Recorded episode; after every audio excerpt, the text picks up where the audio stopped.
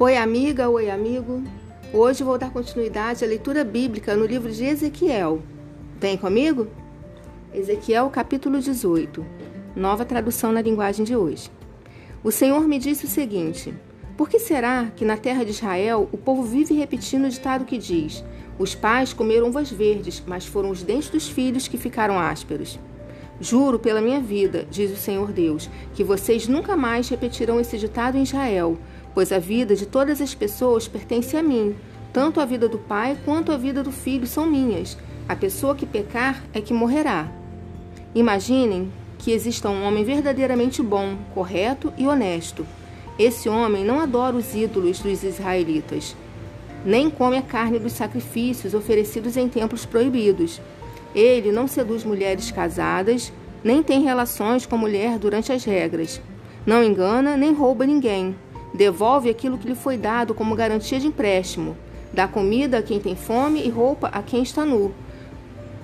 Quando empresta, não cobra juros altos. Recusa-se a fazer o mal e em qualquer questão as suas decisões são justas. Obedece os meus mandamentos e guarda cuidadosamente as minhas leis. Esse homem é correto e viverá, diz o Senhor Deus. Imaginem também que esse homem tem um filho que rouba, mata e faz coisas que o pai nunca fez. Esse filho come a carne dos sacrifícios oferecidos em templos proibidos e seduz mulheres casadas. Engana os pobres, rouba e fica com aquilo que foi dado como garantia de empréstimo. Ele vai a templos pagãos, adora ídolos nojentos e empresta dinheiro a juros altos. Será que ele vai viver? Não, não vai. Ele fez todas essas coisas vergonhosas e morrerá por causa delas. Esse filho será culpado da sua própria morte. Agora, imagine que, por sua vez, esse filho tem um filho. Esse filho vê todos os pecados que o pai cometeu, mas não segue o seu exemplo. Não adora os ídolos dos israelitas, nem come a carne dos sacrifícios oferecidos em templos proibidos.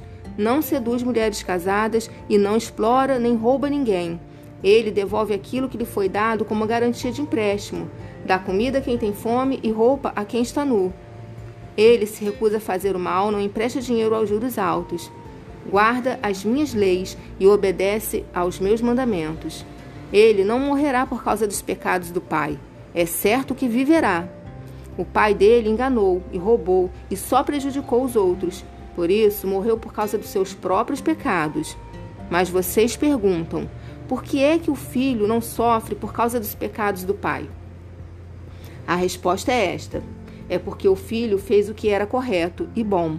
Ele guardou as minhas leis e as seguiu cuidadosamente, e por isso é certo que viverá. Aquele que peca é que morre. O filho não sofrerá por causa dos pecados do pai, nem o pai por causa dos pecados do filho. A pessoa boa será recompensada por fazer o bem, e a pessoa má sofrerá pelo mal que praticar. Se um homem mau parar de pecar, se guardar as minhas leis e se fizer o que é certo e bom, não morrerá, é certo que viverá. Todos os seus pecados serão perdoados e ele viverá porque fez o que é certo. Vocês pensam que eu gosto de ver um homem mau morrer? Pergunta o Senhor Deus. Não, eu gostaria mais de vê-lo arrepender-se e viver. Mas se um homem correto deixar de fazer o bem e começar a fazer todas as coisas mais e vergonhosas que os homens maus fazem, será que ele vai continuar a viver?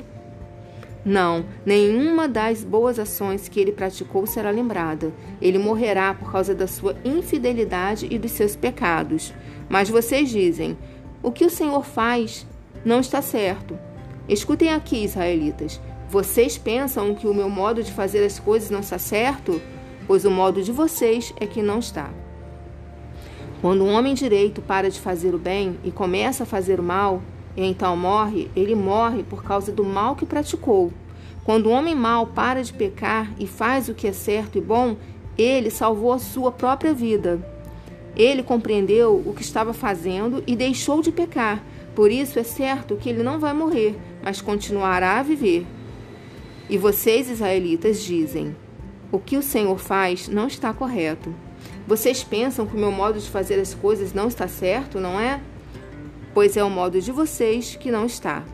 Agora eu, o Senhor Deus, estou dizendo a vocês, israelitas, que vou julgar cada um pelo que tem feito. Arrependam-se de todo o mal que estão praticando e não deixem que os seus pecados os destruam.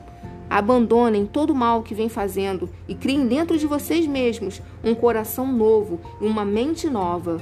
Israelitas, por que vocês querem morrer? Eu não quero que ninguém morra, diz o Senhor Deus. Portanto, parem de pecar e vivam.